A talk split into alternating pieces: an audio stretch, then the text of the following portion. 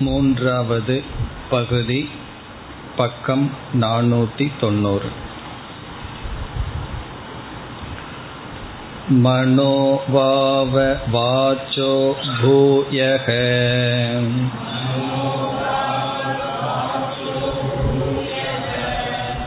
यथा वै द्वे वा आमलके द्वे वा कोले द्वौ वा अक्षौ मुष्टिरनुभवति एवं वाचं च नाम च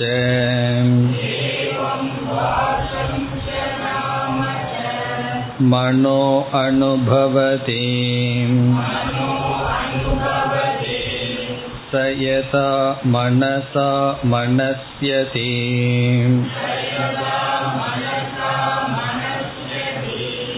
मन्त्रान् अधीय इत्यत अधीते कर्माणि कुर्वीय इत्यत कुरुते पुत्रागुंश्च पशुगुंश्च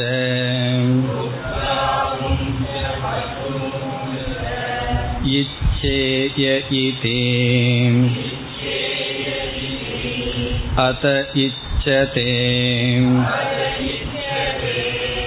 इमं च लोकम् अमुं च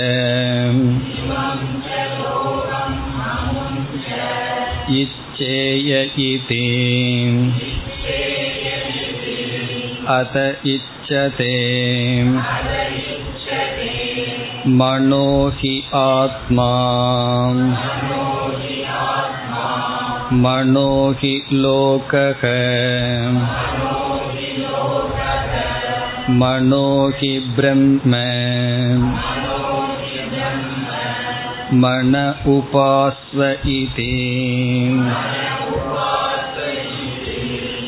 स यो मनो ब्रह्मेत्युपास्ते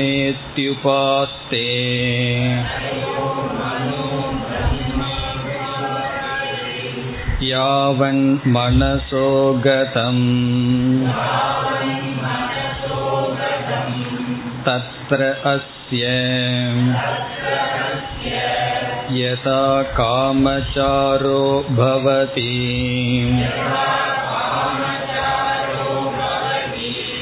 यो मनो ब्रह्मेत्युपास्ते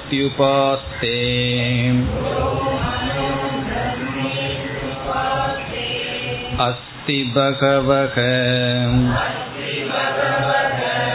मनसो भूय इति मनसो वावभूयः अस्तीति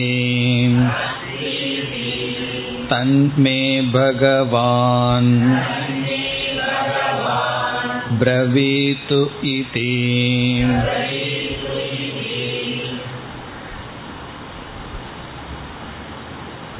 ஏழாவது அத்தியாயத்தில் நாரதர் சனத்குமாரரை அணுகி எனக்கு அறிவை புகட்டுங்கள் என்று கேட்டார் அதற்கு சனத்குமாரர் ஏற்கனவே உனக்கு என்னென்ன அறிவு இருக்கின்றது என்று சொல் என்று கூற நாரதர் தான் என்னென்னெல்லாம் படித்துள்ளேன் என்கின்ற தன்னிடம் உள்ள அறிவை கூறினார். ருக்வேதம் யஜுர்வேதம் என்று அனைத்து வேதங்கள் பிறகு விதவிதமான வித்யா சர்ப்பதேவ ஜன வித்யா க்ஷத்ர வித்யா நக்ஷத்திர வித்யா என்று தான் என்னென்னெல்லாம் கற்றுள்ளேன் என்பதை கூறி அப்படி என்றால் எதற்கு வந்துள்ளேன்? என்றால் ந ஆத்மவிது என்று சொன்னார். இவைகளை அனைத்தும் அறிந்த நான் ஆத்மாவை அறியவில்லை. பிறகு உங்களை போன்றவர்கள் கூறுகிறார்கள் ஆத்மவித் சோகம் தரதி. ஆத்மாவை அறிந்தவன்தான் சோகத்தை கடக்கின்றான் என்று. பிறகு சனத்குமாரர் என்ன கூறினார் என்றால் நீங்கள் என்னென்ன அறிவுடன் கூடியிருக்கின்றீர்களோ அவைகளெல்லாம் நாம ஏவ ஏதது. இவைகளெல்லாம் வெறும் சப்தம் வெறும் நாம என்று ஆரம்பித்தார். இவ்விதம் முதல் படி நாமத்தில் ஆரம்பிக்கப்படுகின்றது. பிறகு நாரதர் கேட்டார் இந்த நாமத்தை காட்டிலும் மேலானது ஏதாவது இருக்கின்றதா? அதற்கு இரண்டாவது செக்ஷன் இரண்டாவது பகுதியில் பதில் கூறினார் வாக் என்று பதில் கூறினார். காரணம் எந்த ஒரு சப்தத்துக்கும் காரணம் நம்முடைய வாக் இந்திரியம். ஆகவே நாமத்துக்கும் மேலான காரணமான அதிக வியாபியாக இருப்பது நம்முடைய வாக். என்று இரண்டாவது படிக்கு வந்தார். இனி இதை கேட்டதற்கு பிறகு மீண்டும் நாரதர் வாச்சோவாவ பூயக அஸ்தி வாக்குக்கு மேல் ஏதாவது இருக்கின்றதா? என்று கேட்கின்றார். அதற்கு பதில் கூறுகின்றார் இருக்கின்றது என்று. இனி வாக்குக்கு மேல் என்ன என்பதுதான் இப்பொழுது நாம் பார்க்க ஆரம்பிக்கின்ற மூன்றாவது பகுதி. இவ்விதம் பதினைந்து படிகள் செல்ல இருக்கின்றது. முதலில் நாம இரண்டாவது வாக். இனி மூன்றாவதாக வாக்குக்கு மேல் ஒரு தத்துவத்தை இங்கு கூறுகின்றார். இதை கேட்டவுடன் நாரதர் கூறுவார் இதற்கு மேல் ஏதாவது இருக்கின்றதா? இப்படியே அவர் கேட்டுக்கொண்டே போவார். இவ்விதம் பதினைந்து படிகள் கரெக்டா பதினைந்து செக்ஷன் வரை இந்த கருத்து வரும். அதற்கு பிறகு சில சாதனைகள். பிறகு இங்கு சொல்லப்படுகின்ற பூம வித்யா என்கின்ற பரபிரம்மத்தை பற்றிய தத்துவம் வர இருக்கின்றது. நாம் தைத்திரிய உபனிஷத்தில் ஐந்து படிகளை தாண்டி ஆனந்த ரூபமான பிரம்மத்தை அடைந்தோம். ஆனந்தம் பிரம்மேதி வியஜானாத் என்பதற்கு ஐந்து படிகள் அவைகள் அன்னமய கோஷம் பிராணமய கோஷம் என்பன. இங்கு அதே ஆனந்த ரூபமான பிரம்மத்திற்கு பூமா என்று பெயர். இங்கு பூமா என்று அழைக்கப்படுகின்ற ஆனந்த ரூபமான பிரம்மத்தை பதினைந்து படிகளில் கடக்கின்றோம். அவ்வளவுதான் வேறுபாடு. இந்த பதினைந்து படிகள் சிறிது சிறிதாக பிரம்மனிடம் அல்லது பிரம்மத்தின் அருகில் செல்கின்றது. அதில் முதல் படி நாம சப்தம் இரண்டாவது படி வாக் இப்பொழுது மூன்றாவது படிக்கு வருகின்றோம். மூன்றாவது செக்ஷன். முதல் மந்திரத்தில் ஆரம்பத்தில் பார்த்தால் என்ன கூறுகின்றார்? மனோவாவ வாச்சக பூயக. மூன்றாவது படிக்கு வருகின்றார். வாச்சக என்றால் வாக்கை காட்டிலும் வாச்சக என்றால் வாக்கை காட்டிலும் பூயக. பூயகங்கிறதுக்கு பல பொருள்கள் பார்த்துள்ளோம். அதிக வியாபி காரணம் மேலானது என்றெல்லாம். அந்தந்த இடத்துக்கு எது பொருந்துமோ அதை எடுத்துக்கொள்ள வேண்டும். இங்கு வாக்குக்கும் மேலாக இருப்பது மனக. மனக என்று மனக என்ற ஒரு சப்தத்தை அறிமுகப்படுத்துகின்றார். வாக்குக்கு மேலாக இருப்பது மனக. இனி அடுத்தது இந்த பகுதியில் கடைசியில் கேட்கின்றார் மனதிற்கு மேலானது என்ன என்று அடுத்ததாக சொல்வார். இவ்விதம் செல்ல இருக்கின்றது. இங்கு மனக என்ற சொல்லுக்கு நாம் சாதாரணமாக என்ன பொருள் கொண்டோமோ அது அல்ல சற்று வேறு பொருள் இங்கு இருக்கின்றது. அதே போல் அடுத்தது சங்கல்பம் சித்தம் விஞ்ஞானம் இப்படிப்பட்ட சொல்லெல்லாம் வரும்.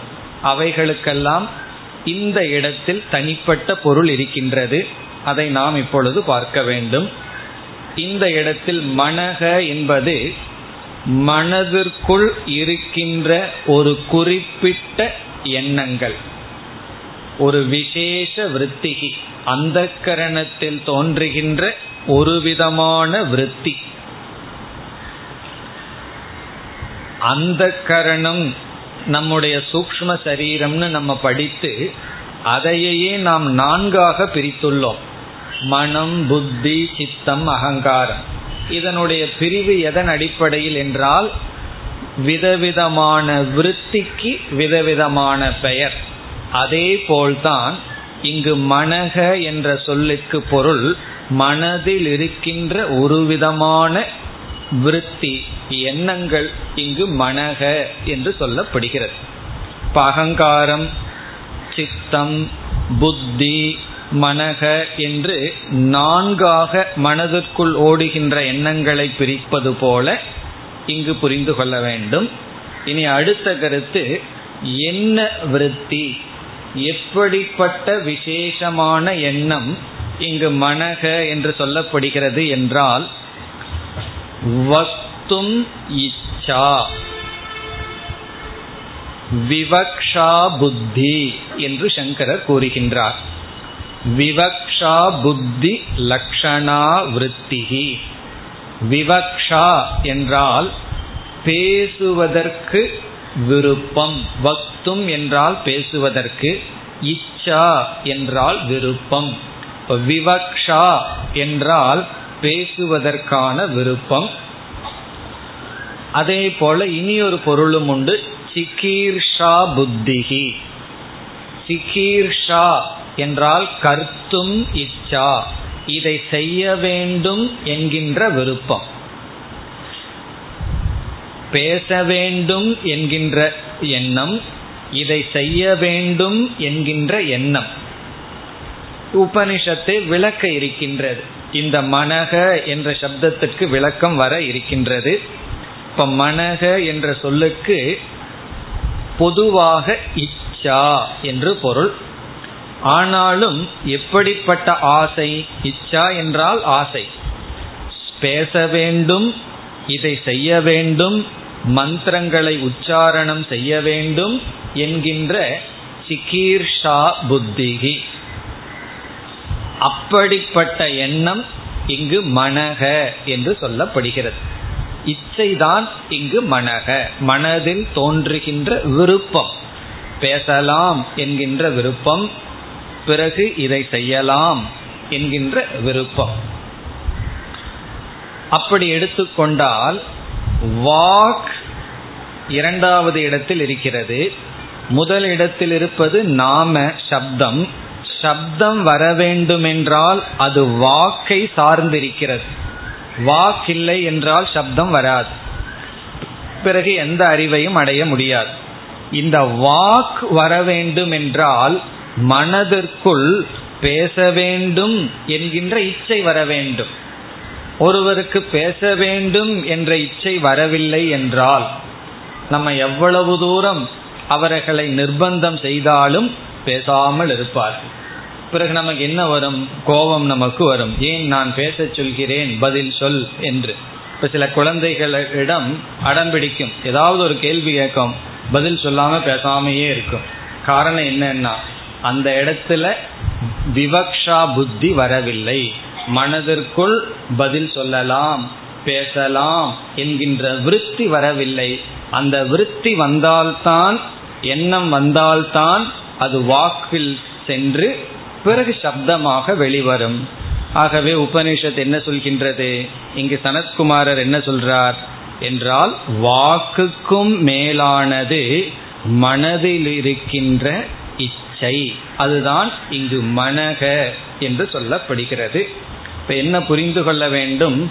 மனக என்ற சொல்லுக்கு மனதில் இருக்கின்ற ஒரு குறிப்பிட்ட எண்ணம் அந்த எண்ணம் என்னவென்றால் பேசலாம் செயல்படலாம் என்கின்ற இச்சை இச்சா விருத்திகி. இந்த இச்சையானது நான்கு ஸ்டேஜில் இருக்கின்றது.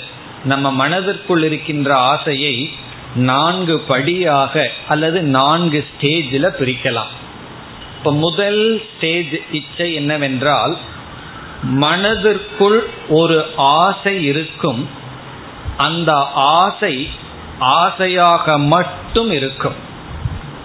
அது எக்ஸிஸ்ட் அது வெறும் சத்தா மட்டும் இருக்கு நம்ம மனதிற்குள்ள எத்தனையோ ஆசைகள் இருக்கின்றது. பல ஆசைகள் வெறும் ஆசையாக மனதினுடைய இருப்பிடமாக மட்டும் இருக்கும். அது first stage existence no reaction வெறும் ஆசை மட்டும் உள்ள இருக்கும்.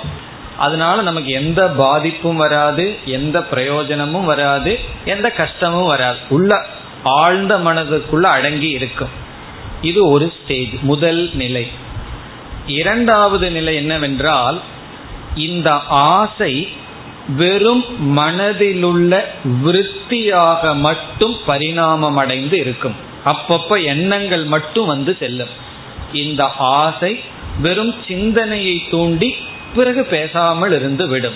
அது இரண்டாவது ஸ்டேஜ் இப்ப முதல்ல வந்து பீஜ ரூபமாக இருத்தல் இரண்டாவது விருத்தி ரூபமாக வருதல். இப்ப மூன்றாவது ஸ்டேஜ் தான் வாக்கினுடைய நிலை. அந்த விருத்தியானது கொஞ்சம் சக்தியை அடைந்தவுடன் வாக்காக மாறிவிடும். அது ஒரு உதாரணம் சொன்னா நமக்கு புரியும். நான்காவது ஸ்டேஜ் தான் காரியே பிரவருத்திகி. அது செயலாக மாறுதல். இப்ப முதல்ல பீஜமாக ஆசை இருக்கும். இரண்டாவது மனதிற்குள்ள வந்து வந்து போகும். மூன்றாவது வாக்குல வரும். நான்காவது செயலாக அது வடிவெடுக்கும். அதுக்கு என்ன உதாரணம் சொல்லலாம்? ஒருவருக்கு பகவத்கீதையோ அல்லது வேதாந்த கிளாஸோ படிக்கணுங்கிற ஆசை இருக்கு. ஆழ்ந்த மனசுக்குள்ள இருக்கு. ஆனா ஒரு விதமான செயலும் இருக்காது. பிறகு சில நாட்கள் கழிச்சு என்ன ஆகும்? கிளாஸுக்கு போகலாம் அப்படிங்கிற எண்ணம் வரும். பிறகு அப்படியே என்ன டிசப்பியர் ஆயிடும் இப்போ ஃபர்ஸ்ட் ஸ்டேஜில் கிளாஸை கேட்கலாம். கீத தத்துவத்தை கேட்கலாங்கிற எண்ணம் உள்ள இருக்கும். விருப்பம் இருக்கும். இரண்டாவது ஸ்டேஜ் வளரணும்னா அடிக்கடி அந்த ஆசை வந்து வந்து போகும். மனசுக்குள்ள வரும். அது மனசுக்குள்ளேயே டிசப்பியர் ஆயிடும் மூணாவது ஸ்டேஜில் வாக்கில் வரும். நாலு பேர்கிட்ட சொல்லிட்டு இருப்போம் நான் கீத கிளாஸுக்கு போக போகிறேன் போக போகிறேன்னு சில பேர் நம்மகிட்டையும் வந்து பயமுறுத்திட்டு இருப்பார்கள். நான் கிளாஸுக்கு வந்துடுவேன் லீவ் முடிஞ்சு கிளாஸுக்கு வரலான் இருக்கேன்னு நம்மகிட்ட என்ன செய்வார்கள்? பயமுறுத்துவார்கள். வரும் வாக்கில். சொல்கிற வரைக்கும் வரமாட்டார்கள். இது ஒரு ஸ்டேஜ் முதல்ல வெறும் மனதுக்குள்ள இருந்தது. இரண்டாவது பீஜமாக இருந்தது. இரண்டாவது அடிக்கடி அந்த எண்ணம் வந்து கொஞ்சம் டிஸ்டர்ப் பண்ணும். போலாமே போலாமே. யாராவது போனா நம்மளும் போனா நல்லா இருக்கும். அந்த எண்ண லெவல்ல வரும். மூன்றாவது சொல்லு லெவல்ல வந்துடும் நான் வர்றேன் நான் போக போறேன் அப்படிங்கிறது. பிறகு நாலாவது என்னன்னா காரியம். நிஜமாலுமே கிளாஸ்ல வந்து அமர்றது. இது எல்லா விஷயத்திலையும் தான். ஒரு பொருள் மீது ஆசை ஆழ்ந்த மனதிற்குள்ள இருக்கும். பிறகு எண்ணங்கள் லெவல்ல வந்து போகும். பிறகு சொல் நிலையில வரும் பிறகு வந்து காரியத்துல வரும். ஒரு ஆசைய மனதிலிருந்து நீக்கணும்னு சொன்னாலும் கூட நம்ம எப்படி ஆரம்பிக்கணும்னா காரியத்திலிருந்து ஆரம்பிக்கணும். செயலை நிறுத்தணும் பிறகு சொல்ல நிறுத்துவோம் பிறகு அது எண்ணங்களா வந்துட்டு போயிட்டு இருக்கும் பிறகு அது பீஜமா போகும். இந்த அறிவு வந்து மீண்டும் எண்ணங்களாக சொல்லாக செயலாக வராத அளவு அதை ரோஸ்ட் பண்ணிடும் அந்த சக்தி ஞானத்திற்கு மட்டும் இருக்கின்றது. இப்படி இந்த இச்சா என்கின்ற எண்ணம் நம்ம மனதில் இருக்கின்றது. இப்ப இந்த இடத்துல மனக என்ற சொல்லுக்கு எண்ணங்கள் எப்படிப்பட்ட எண்ணம்? பேசலாம். இந்த பேச்சுக்கும் செயலுக்கும் காரணமாக இருக்கின்ற இச்சா புத்திகி. அதுதான் இங்கு சொல்லப்படுகிறது. இப்ப மூன்றாவது படி என்னவென்றால் நாம நாமத்துக்கு காரணம் வாக். இந்த வாக் வர வேண்டும் என்றால் மனதிற்குள்ள இச்சை வர வேண்டும். அந்த இச்சை வந்து பீஜ ரூபமாக இருந்தா வாக்காகவும் காரியமாகவும் செயல்படாது. எல்லாருக்கும் எல்லா விஷயத்திலையும் இச்சை இருக்கு. ஒருவர் எதை பார்த்தாலும் ஆசைப்படுவார். எல்லாமாகவும் எப்படியும் இருக்க வேண்டும்னு இச்சை இருக்கும். ஆனால் சில இச்சைகள் தான் எண்ணங்களாக வரும். அந்த எண்ணங்களாக வந்த இச்சை வாக்காகவும் கர்மமாகவும் வெளிப்படும். அந்த இரண்டாவது ஸ்டேஜில் இருக்கிற இச்சை இங்கு மனக என்ற சொல்லில் சொல்லப்படுகிறது. இப்ப மனோவாவ வாச்சோ பூயக. வாக்கை காட்டிலும் வாக்குக்கு காரணமாக இருக்கின்ற பேசலாம். செயலுக்கு காரணமாக இருக்கின்ற இதை செய்யலாம் என்கின்ற இச்சை மேலானது. அதுதான் முதல் பகுதி. பிறகு அடுத்த பகுதியில் சில உதாகரணங்கள் மூலமாக இங்கு சனத்குமாரர் என்ன செய்கின்றார்? இந்த மனமானது இனிமேல் மனம் என்று சொன்னால் நாம் இதுவரை என்ன கருத்து சொன்னமோ அந்த பொருள். இந்த மனம் வாக்கை விட அதிகமாக வியாபிக்கின்றது. பூயகங்கிறதுக்கு அதிக வியாபி காரணம் என்றெல்லாம் பொருள் பார்த்தோம். அதிக வியாபி என்ற கருத்தை உதாகரணம் மூலம் இங்கு விளக்குகின்றார். இந்த இச்சா புத்தி பேசலாம் செயல்படலாம் என்கின்ற மனதில் இருக்கின்ற இந்த இச்சையானது வாக்கை விட அதிகமாக வியாபிக்கின்றது காரணமாக இருக்கின்றது. இதற்கு என்ன உதாகரணம் என்றால் நம்முடைய கையில் இரண்டு சிறிய பழங்களை வைத்தால் நெல்லிக்கனி ஒன்று இனி ஒரு சிறிய இழந்த பழம். இதையெல்லாம் நம்ம கையில வச்சோம்னா இப்பொழுது கை அதிகமாக வியாபிக்கின்றது பழங்கள் குறைவாக வியாபிக்கின்றது. அதனாலதான் அந்த பழத்தை எடுத்து கையில் நாம் வைக்க முடிகின்றது. அது மட்டுமல்ல அந்த பழங்கள் இருக்க இந்த கையானது ஆதாரமாக காரணமாக இருக்கின்றது. அதுபோல இந்த மனம் என்கின்ற கையில் வாக்கும் நாமமும் அமர்ந்திருக்கின்றது. இந்த இச்சாங்கிற புத்தி இருந்தாதான் வாக்குங்கிறது உற்பத்தியாகும். வாக்குங்கிறது உற்பத்தியானால்தான் சப்தம் நாம என்பது உற்பத்தி ஆகும். அப்ப என்ன திருஷ்டாந்தம் இங்கு வருகின்றது? உதாகரணம் என்றால் கை இங்கு சொல்லப்படுகின்ற மனம் இங்கு சொல்லப்படுகின்ற மனம் இச்சா புத்தி இச்சை ஆசை என்கின்ற எண்ணம் ஆசைப்படும் எண்ணம். அது என்ன ஆசை? பேசலாம் செயல்படலாம் என்கின்ற ஆசை. அதன் மீது இரண்டு பழங்கள் அமர்ந்திருந்தால் எப்படி கையானது? அந்த பழங்களை விட வியாபித்திருக்கின்றதோ அது போல என்ற உதாரணம் சொல்லி பிறகு இந்த மனக என்ற சொல்லை ஆசிரியரை விளக்குகின்றார். இனி உதாகரணத்துக்கு செல்லலாம். யதா யதா என்றால் எவ்விதம்?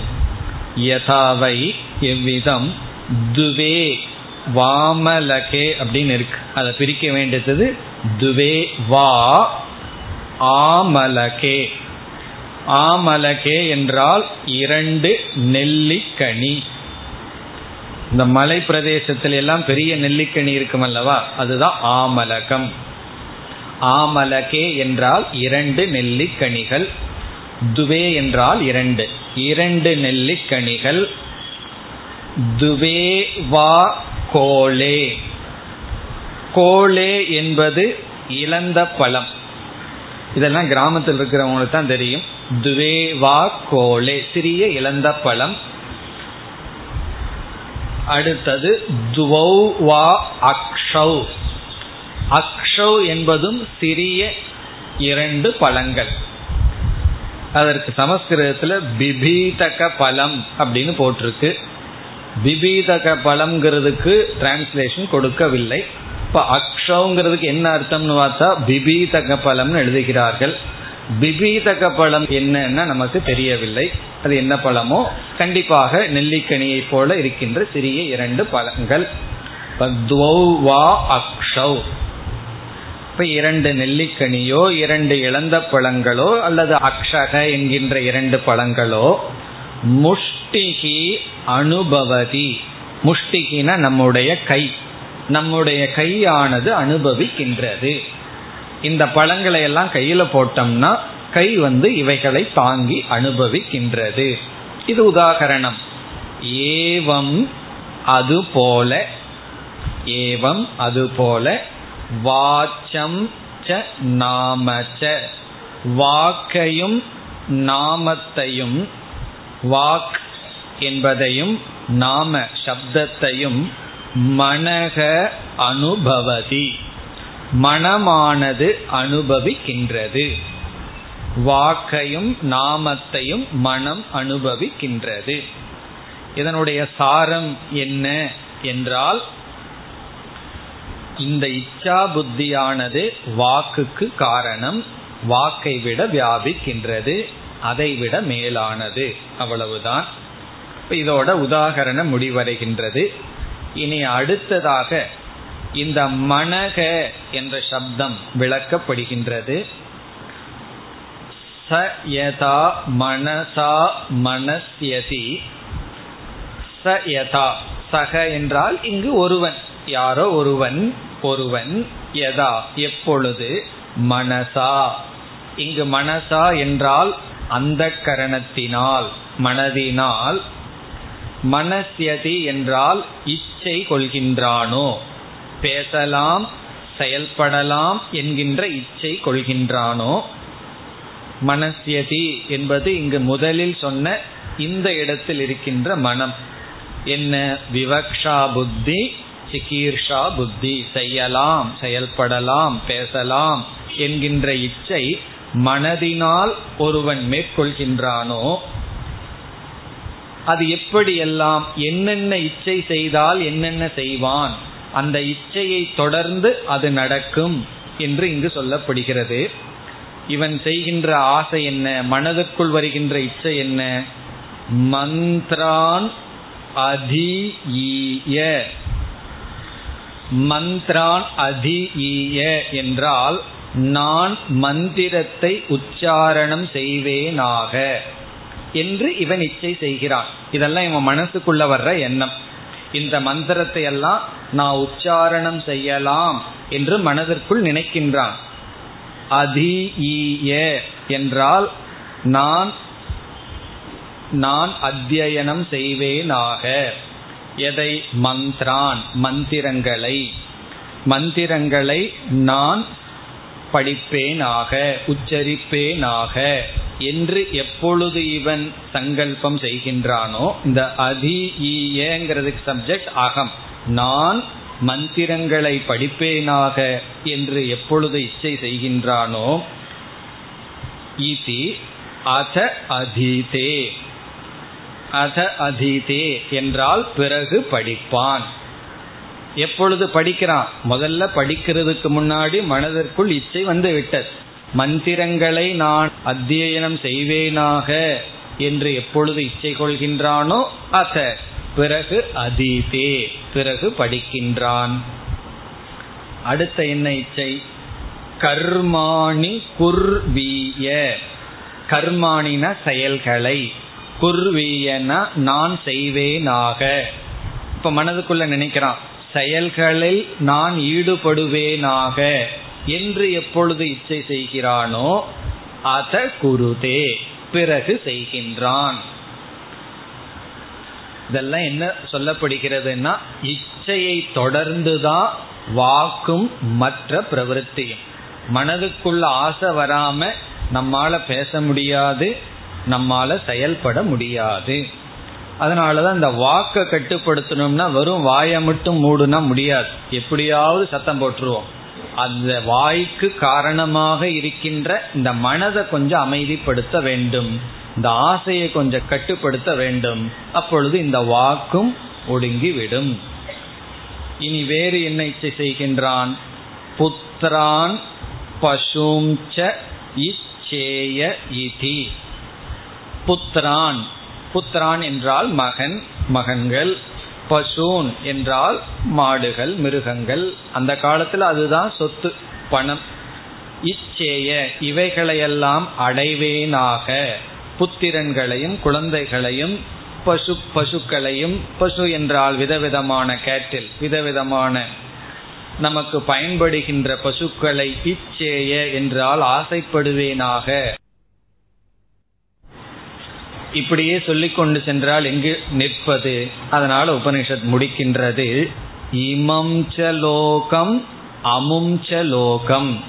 இந்த லோகத்தில் இருக்கின்ற எந்த பொருள்களையும் அமுஞ்ச லோகம் வேறு லோகத்தில் இருக்கின்ற அடுத்த லோகம்.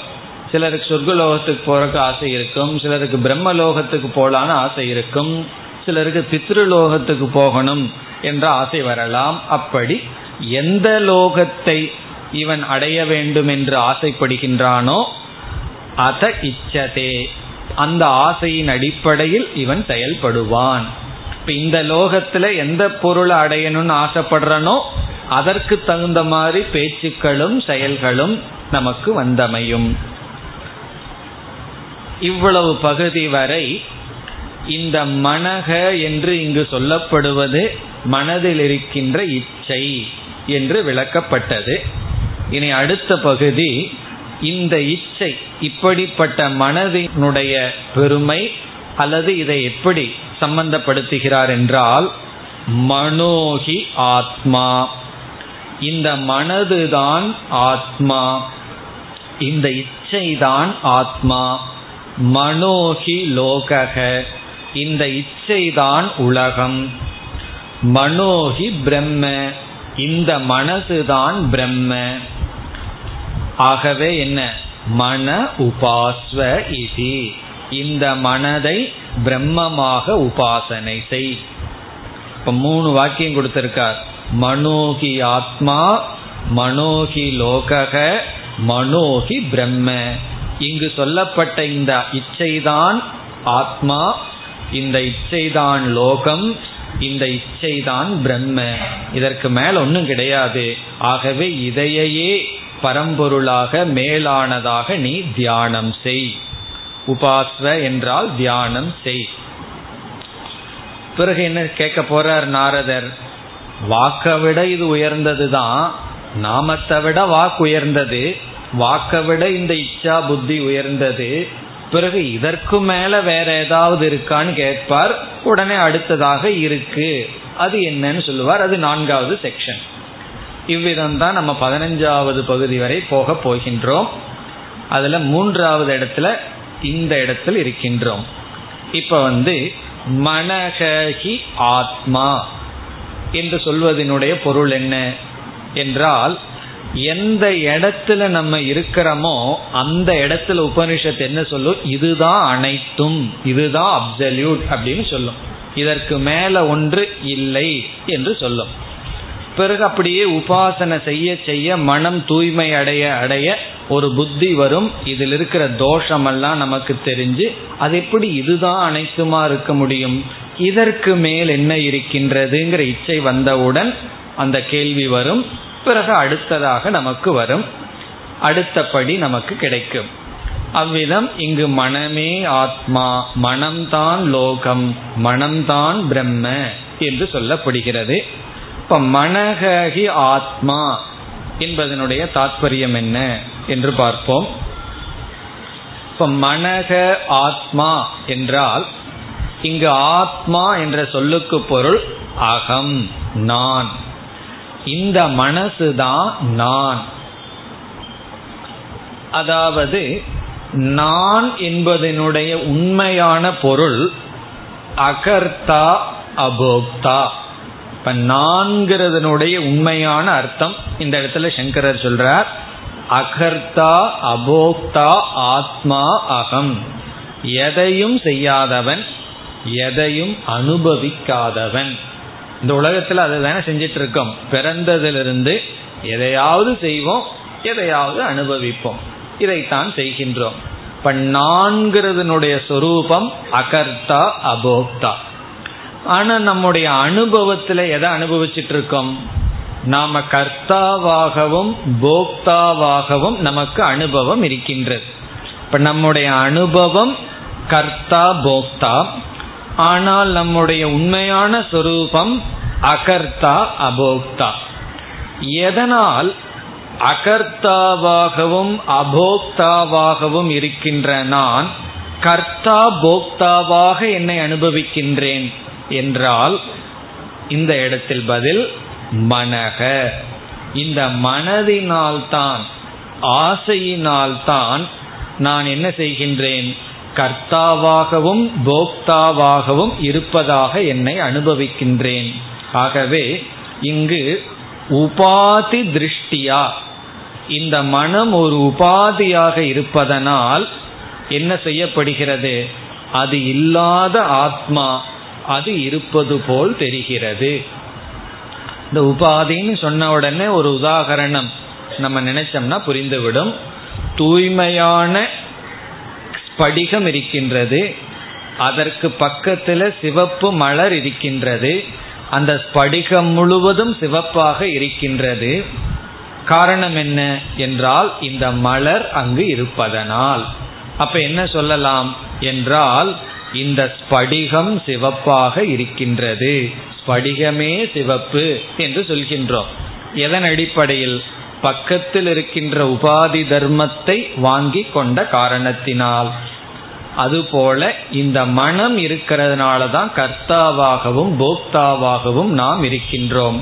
ஆகவே மனக ஆத்மா. இதிலிருந்து உபனிஷத் என்ன சொல்ல விரும்புகிறது என்றால் இந்த கர்த்திருவம் போக்திருத்துவம் மனசுக்கு தான் ஆத்மாவுக்கு அல்ல. மனதை சார்ந்ததுதான் இந்த கர்த்தா போக்தா என்பதெல்லாம்.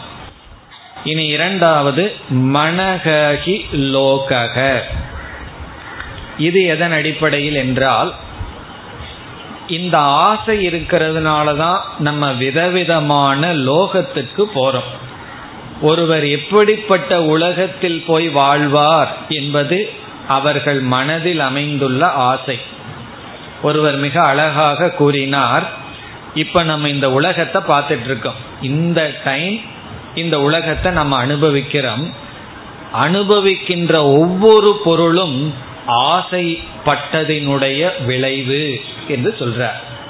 இப்ப இந்த பில்டிங் இப்படி கட்டப்பட்டுள்ளதுன்னா ஏன் இப்படி கட்டப்பட்டது? இவ்விதம் கட்டப்பட வேண்டும் என்ற ஆசையினுடைய விளைவு தான் இந்த பில்டிங் இன்னைக்கு நம்ம இப்படி இருக்கோம் அப்படின்னா அதனுடைய நிலை என்னன்னா நம்முடைய ஆசையினுடைய விளைவு. நாம எப்படிப்பட்ட சர்க்கம்ஸ்டன்ஸ் சூழ்நிலையை உருவாக்கி இருக்கும் என்றால் அது நம்முடைய ஆசையினுடைய விளைவு. இப்ப இந்த நேரத்துல இப்போ இப்படி அமர்ந்திருப்பது எதனுடைய விளைவுனா? ஆசையினுடைய விளைவு. அப்படி நாம் அனுபவிக்கின்ற உலகத்திற்கு காரணம் நம் மனதில் இருக்கின்ற இச்சா. ஆகவே இச்சாங்கிறது சாதனம் லோகம்ங்கிறது சாத்தியம். சாத்தியம்னா நமக்கு கிடைத்த சூழ்நிலை.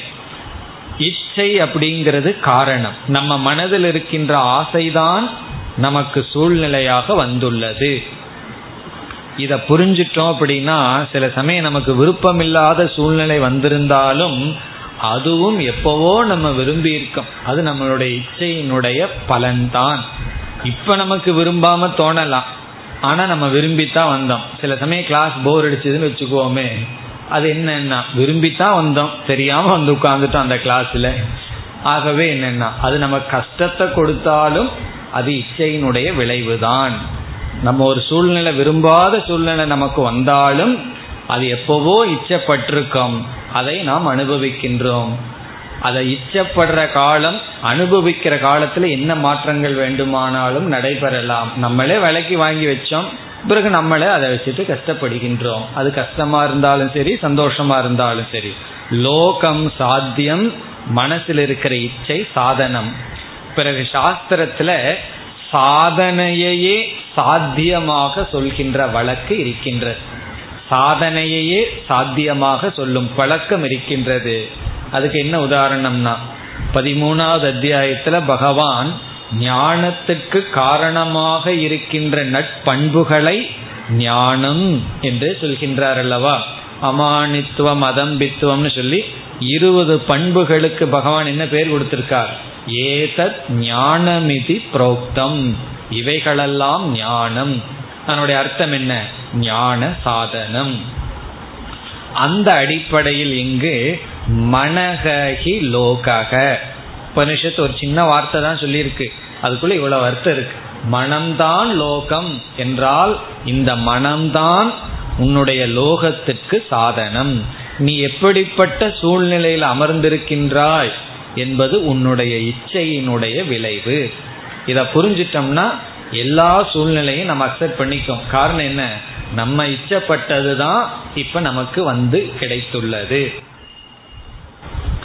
பிறகு கடைசி சொல் மனக ஹி பிரம்ம. மனசுதான் பிரம்ம. இந்த இடத்துல பிரம்மன்னா பரபிரம்மத்தை குறிக்கின்றது. இந்த மனசுதான் பிரம்ம என்று உபனிஷத் சொல்லி இந்த மனதை பரபிரம்மனாக பாவிப்பாயாக சொல்கிறது. இது வந்து அதிஷ்டான திருஷ்டியா? அதிஷ்டானத்தின் அடிப்படையில் இவ்விதம் சொல்லப்படுகிறது. காரணம் என்ன? அனைத்தும் பிரம்மனிடம் ஏற்றி வைக்கப்பட்டுள்ளது. எதெல்லாம் இருக்கோ அனைத்தும் பிரம்மத்தின் மீது ஏற்றி வைக்கப்பட்டுள்ளது. பிரம்ம அனைத்துக்கும் அதிஷ்டானம் விவர்த்த உபாதான காரணம். அப்ப என்னன்னா அதிஷ்டானமும் ஆரோப்பமும் எப்பொழுதும் சமப்படுத்தப்படும். எப்படின்னா இந்த பாம்பு தான் கயிறு அப்படின்னு சொல்லும் பொழுது என்ன செய்யறோம்? பாம்பை போய் கயிறுன்னு சொல்ல முடியுமா? ஏற்றி வைக்கப்பட்ட இந்த பாம்பு தான் கயிறு என்று சொல்லும் பொழுது பாம்பு இஸ் ஈக்குவல் டு கயிறுன்னு சொல்லும் பொழுது நம்ம என்ன புத்தியில சொல்றோம்? அதிஷ்டானத்தை மனசுல வச்சுட்டு அதற்கு மீது ஏற்றி வைக்கப்பட்டதை நாம் சமப்படுத்துகின்றோம். அப்படி மனோகி பிரம்ம என்றால் அனைத்து இச்சையாகட்டும் வாக்காகட்டும் சப்தமாகட்டும் பிரம்மன் மீது ஏற்றி வைக்கப்பட்டுள்ளது. ஆகவே அதிஷ்டான திருஷ்டியில் இவ்விதம் சொல்லப்படுகிறது. இப்போ மூன்று திருஷ்டி இங்க இருக்கு. மூன்று ஸ்டாண்ட் பாயிண்ட் நோக்கு. மனோகி ஆத்மா உபாதி திருஷ்டியா மனோகி லோகக சாதன திருஷ்டியா மனோகி பிரம்ம அதிஷ்டான திருஷ்டியா. ஒன்று உபாதியின் அடிப்படை இனி ஒன்று சாதனையின் அடிப்படை இனி ஒன்று அதிஷ்டானத்தின் அடிப்படை. பிறகு என்னன்னா இப்ப மூணாவது படியில் இருக்கும் பொழுது முன்பின் நமக்கு தெரியாது. அதுதான் நமக்கு தெரியும். இந்த மனதை பிரம்ம என்று உபாசனை செய். மனக பிரம்ம இதிங்கிறத சேர்த்திக்கணும். மனதை பிரம்ம என்று உபாஸ்வ. உபாஸ்வன்னு நாரதரிடம் நேரடியாக சனத்குமாரர் கூறுகின்றார். இது முதல் மந்திரம். இனி இரண்டாவது மந்திரத்திற்கு சென்றால் கடைசி மந்திரங்கள் எல்லாம் பதினஞ்சாவது செக்ஷன் வரைக்கும் ஒரே மாதிரி கிட்டத்தட்ட இருக்கும். அதில் என்ன இருக்கும்? யார் இந்த மனதை பிரம்ம என்று உபாசனை செய்கிறார்களோ அவர்களுக்கு காமியமான பலன். காமியமா உபாசனை செய்தால் இந்த மனது வாக்கை விட அதிகம் வியாபி. நாமத்தை விட வாக் அதிக வியாபி. அப்படி இந்த மனது எவ்வளவு தூரம் வியாபிச்சிருக்கோ அவ்வளவு தூரம் இவன் வியாபிப்பான். இவனுக்கு ஆசைப்பட்ட பொருள் கிடைக்கும். அவ்வளவு தூரம் லௌகிக பலன் கிடைக்கும். சரி இவன் நிஷ்காம உபாசனை செய்தால் இவன் அடுத்த படிக்கு செல்வான். வேதாந்தத்துல அடுத்த படிக்கு இவன் செல்வான். அந்த பகுதி இங்கு வருகின்றது. பிறகு உடனே நாரதர் கேட்டு விடுகின்றார் இந்த மனதை காட்டிலும் வேறு ஏதாவது இருக்கிறதா என்று இருக்கிறது என்று பதில் சொல்கிறார். அதை இப்பொழுது பார்க்கலாம். சயோ மன பிரம்ம இது உபாஸ்தே சகயக யார்? யார் ஒருவர்? மனக பிரம்ம இது உபாஸ்தே இங்கு சொல்லப்பட்ட மனதை பிரம்ம என்று உபாசனை செய்கிறார்களோ அவர்களுக்கு காமிய பலன் என்ன? யாவத் மனசக கதம் தத்ர அஸ்ய. யாவத் எவ்வளவு தூரம் மனசக கதம் மனமானது வியாபிக்கின்றதோ பறந்து செல்கின்றதோ தத்ர அந்த இடத்தில் அவ்வளவு தூரம் அஸ்ய அவனுக்கு யதா காமச்சாரக பவதி. யதா காமச்சாரகன விருப்பப்படி இவன் வியாபித்து விரும்புவதை அடைகின்றான். இதனுடைய சாரம் என்னன்னா அதை விட அதிக லௌகிக பிரயோஜனம் இவனுக்கு கிடைக்கும். அதை விட உயர்ந்த ஆனந்தம் அடுத்த ஆனந்தம் கிடைக்கும். எதை விட? இதற்கு கீழ்ப்படியில் இருக்கிறத விட கீழ்ப்படியில் இருக்கிறவன் காமியமா உபாசனை பண்ணா என்ன பலனோ அதை விட மேல்படியில் இருக்கிறவன் உபாசனை செய்தால் அதிக பலன். பிறகு மீண்டும் உபனிஷத் திருப்பம் கூறுகின்றது யோ மனோ பிரம்மே தியுபாத்தே. யார் மனதை பிரம்ம என்று உபாசனை செய்கிறார்களோ அவர்களுக்கு தேவையான பொருள் கிடைக்கும். எவ்வளவு தூரம் காமிய பொருள் கிடைக்கும்னா மனசு எவ்வளவு தூரம் வியாபிச்சிருக்கோ அந்த அளவு கிடைக்கும். இனி அடுத்த பகுதியே நாரதருடைய கேள்வி. அஸ்தி பகவோ மனசக பூயக இதி. அப்படியே எல்லாம் சேர்ந்து வருகிறது. நாரதர் கேள்வி கேட்கிறார் பகவக சனத்குமாரரை பார்த்து இறைவா அஸ்தி இருக்கின்றதா? மனசக பூயக இந்த மனதை காட்டிலும் மேலானது. இதிலிருந்து என்ன தெரியுது? இப்படி சொன்னவுடன் நாரதர் உடனே உபாசனை செஞ்சிட்டார். என்ன உபாசனை செஞ்சிட்டார்? நிஷ்காம உபாசனை செய்து விட்டார். சகாம உபாசனையை தியாகம் செய்து விட்டார். உடனே அவருக்கு ஒரு எண்ணம் வந்து விட்டது. இதற்கும் மேலானது ஏதோ இருக்க வேண்டும். அப்படி இருக்கின்றதா? மனசக பூயக. இங்கு சொல்லப்பட்ட மனதை காட்டிலும் மேலானது பெரியது இருக்கின்றதா? உடனே சனத்குமாரர் என்ன சொல்றார்? இருக்கு. அது அடுத்த பகுதி. மனசகவாவ பூயக அஸ்தி இது சனத்குமாரருடைய பதில். மனதை காட்டிலும் மேலானது இருக்கின்றது. இங்க கேட்ட கேள்விக்கு தான் பதில். மனதை காட்டிலும் மேலானது இருக்கிறதா? உடனே இருக்குதுன்னு ஆரம்பிச்சிடல. என்னன்னு? இருக்கு. அவ்வளவுதான் பதில். மீண்டும் நாரதர் கேட்கிறார் மனசக வாவ பூயக அஸ்தி இதி. மனதை காட்டிலும் மேலானது இருக்கிறது. பிறகு மீண்டும் நாரதர் கேட்கிறார் தன்மே பகவான் பிரவீது. அதை ஏ பகவானாகிய நீங்கள் எனக்கு உபதேசம் செய்யுங்கள். தது மே அதை எனக்கு மனதை காட்டிலும் மேலானதை பகவான். பகவான் இறைவா நீங்கள் பிரவீது எனக்கு உபதேசம் செய்யுங்கள். மெயின்னா எனக்கு. இப்போ வந்து ஒன்று கேட்டா அதுக்கு தான் பதில் சொல்லணும். இதை வந்து அப்படியே எடுத்துக்கூடாது. சாப்பிடும்போது இனி ஒரு இட்லி இருக்கான்னு கேட்டால் என்ன அர்த்தம்? வெய்யின்னு அர்த்தம். இருக்குன்னு சொல்லிட்டு பேசாமல் இருந்துடக்கூடாது. இது இங்கே வந்து என்ன சொல்லப்படுதுன்னா கேட்கறதுக்கு பதில் சொல்கிறார் அந்த இடத்துல விவக்ஷையை புரிஞ்சுக்கணும். ஒன்று நம்ம கேட்கிறோம் அப்படின்னா அதனுடைய அர்த்தம் என்ன? வேணும்னு அர்த்தத்தில் கேட்கலாம். இதை படிச்சுட்டு போன உடனே வீட்டில் யாராவது இன்னும் கொஞ்சம் சாம்பார் இருக்கான்னு கேட்டா இருக்குன்னு பேசாமல் நின்றுடக்கூடாது என்ன செய்யணும்? கொஞ்சம் சாம்பார் கொண்டு வந்து விடணும். ஆனால் இந்த இடத்துல வேதாந்தத்தில் என்ன செய்யணும்? எனக்கு அடுத்த கிளாஸ் சொல்லி கொடுக்குறையான்னா சொல்லி கொடுக்குறேன்னு பேசாமல் இருக்கணும். அதுக்கப்புறம் வந்து கேட்டால் சொல்லி கொடுக்கணும். வேதாந்தத்தில் தான் ரொம்ப ஸ்ட்ரிக்டாக இருக்கணும். அதே போல் நாரதருக்கு ஏற்க இவர் இருக்குன்னு சொல்ல பிறகு அதை உபதேசியுங்கள் என்று சொல்றார். இனி நான்காவது பகுதி.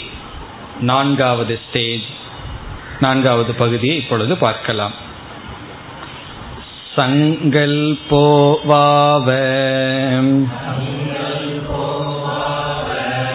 मनसो भूयान्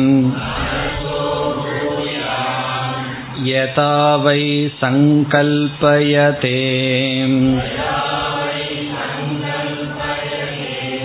अत मनस्यति अतवाचम् ईरयति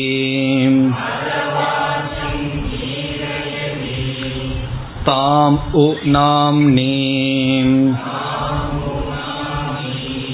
ईरयति नाम्नि मन्त्राः एकं भवन्ति मन्त्रेषु कर्माणि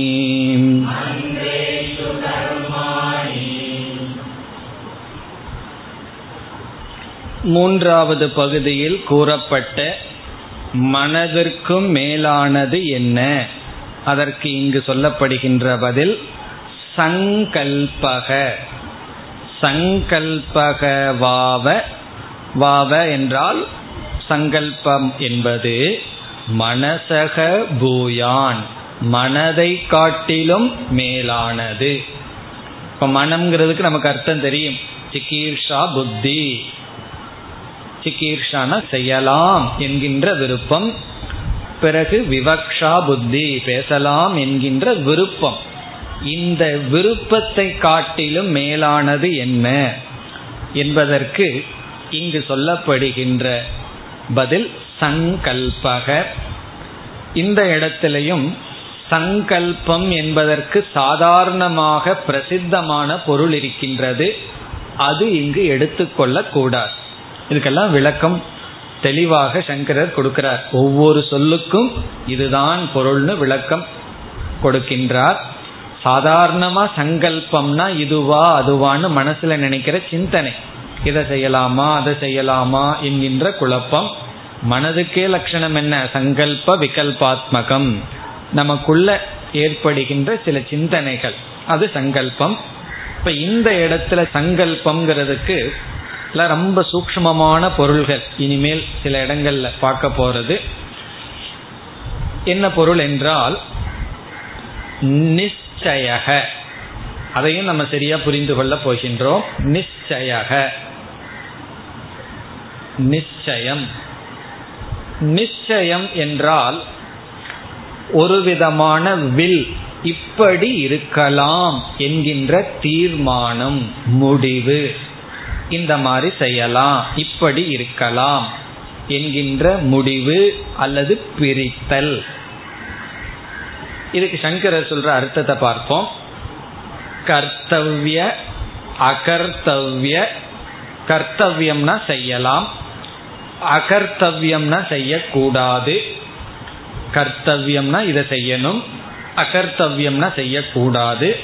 விபாக விபாகம்னா பிரித்தல். கர்த்தவ்ய அகர்த்தவ்ய விபாக. இதை செய்யலாம் இதை செய்யக்கூடாது என்று பிரிக்கின்ற சமர்த்தன ரூப விற்த்திகி இப்படி பிரிக்கின்ற சக்தியை உடைய மனதில் உள்ள எண்ணம். சமர்த்தனம்னா சக்தி விற்த்தினா எண்ணம். இப்ப முழுமையா பார்த்தா கர்த்தவ்ய அகர்த்தவ்ய விபாக சமர்த்தன ரூப விற்த்திகி கர்த்தவ்ய அகர்த்தவ்ய செய்யலாம் செய்யக்கூடாது. விபாக பிரிக்கின்ற சமர்த்தன சக்தியை உடைய விருத்திகி எண்ணம். இதுவும் மனதில் இருக்கின்ற ஒரு எண்ணம் தான் அந்த கரணத்துக்குள் இருக்கின்ற ஒரு விதமான எண்ணம். என்ன எண்ணம் என்றால் இது இப்படி என்று பிரித்து பார்க்கின்ற சக்தி அல்லது நிச்சயம். இது இப்படித்தான் என்று பிரிக்கின்ற எண்ணம். இப்படிப்பட்டதுதான் இது என்று ஒரு சூழ்நிலை அல்லது பொருள் செயல் இதை பிரித்து பார்க்கிற புத்தி. இது எப்படி என்றால் இப்போ ஒரு பொருளை இது வந்து எனக்கு இஷ்டமானது இது வந்து எனக்கு அனிஷ்டமானது என்று நம்ம முதல்ல பிரிக்கணும். கட்டோபனிஷத்துல சொல்லப்பட்டுள்ளது ஸ்ரேயஸும் பிரேயஸும் வித்தியாசம் தெரியாம நம்ம கிட்ட வந்திருக்கு. இந்த தீரன் என்ன செய்யறான் இதுதான் ஸ்ரேயஸ் இதுதான் பிரேயஸ்னு பிரிக்கிறான்னு சொல்லப்பட்டுள்ளது அல்லவா? அப்படி ஒரு பொருளை முதல்ல நம்ம பிரிக்கணும். எது? இது இஷ்டமானது அனிஷ்டமானதுன்னு பிரிக்கிறது. அல்லது இது உகந்தது உகந்ததல்ல. இதை செய்யணும் இதை செய்யக்கூடாதுன்னு பிரிச்சு பார்க்கின்ற புத்தி. அதுதான் இங்கு சங்கல்பம். அப்படி பிரிச்சதற்கு பிறகுதான் என்ன வரும் என்றால் இஷ்டம்னு பிரிச்சு வச்சிருக்கிறோமே அதுல இச்சை நமக்கு வரும். அனிஷ்டம்னு பிரிச்சு வச்சிருக்கிறோமே அதுலயும் இச்சை வரும். எப்படிப்பட்ட இச்சைனா நிவிருத்தி இச்சா. அதிலிருந்து விலகணுங்கிற இச்சை வரும். பிறகு இஷ்டம்னு பிரிச்சு வச்சதுல பிரவருத்தி இச்சை. அதற்குள்ள போகணும்னு இச்சை வரும். அந்த இச்சையை தொடர்ந்து வாக்கு வரும். வாக்க தொடர்ந்து என்ன வரும்? நாம சப்தம் வரும். அப்ப எப்படி படி போகுது? முதல்ல சப்தம். அந்த சப்தத்துக்கு காரணம் வாக். ரெண்டாவது ஸ்டேஜ் அந்த வாக்குக்கு காரணம் இச்சா. இதை செய்யலாம் என்கின்ற இச்சா புத்தி. ஒரு இடத்துல இச்சை வரணும்னா அதை நம்ம பிரிச்சு வச்சிருக்கணும். எப்படிப்பட்ட இச்சை வருங்கிறது நம்ம எப்படி பிரிச்சு வச்சிருக்கிறோமோ அதனுடைய அடிப்படையில். அதுதான் இந்த நான்காவது ஸ்டேஜ் சங்கல்பக. இப்ப சங்கல்பகன்னு சொன்னா ப்ராப்பர் ஜட்ஜ்மெண்ட் சரியாக ஜட்ஜ் பண்ணி வைக்கிறது பிரிச்சு வைக்கிறது. இது இது இந்தந்த இடத்துல அப்படின்னு சொல்லி பிரிச்சு வைக்கிறது. இப்ப இதம் கர்த்தவியம் அப்படின்னு பிரிச்சுட்டோம் அப்படின்னா இது செய்யக்கூடியதுன்னு பிரிச்சு வச்சோம்னா இது இப்படி இருக்க வேண்டும் என்கின்ற ஒரு வில் ஒரு சக்தி ஒரு பிரிச்சு வைக்கிற புத்தி இதுவும் ஒரு விதமான எண்ணம். அப்படி ஒரு சங்கல்பம் பண்ணிட்டோம் அப்படின்னா உடனே என்ன ஏற்படும்? அதற்கு தகுந்த ரூபமான இச்சை ஏற்படும். அந்த இச்சை பிரவருத்தி ரூபமா இருக்கலாம் நிவருத்தி ரூபமாக இருக்கலாம். அதனாலதான் என்ன சொல்வார்கள்? நல்லது ஏதாவது நடக்கணும்னா முதல்ல சங்கல்பத்தை பண்ணிடு அப்படின்னு சொல்லுவார்கள். அது இதுதான் அடையப்பட வேண்டும்னு நிச்சயத்தை பண்ணிடு. பிறகு கொஞ்சம் கொஞ்சமா இச்சை மனதுக்குள்ளிருந்து தூண்டப்படும்.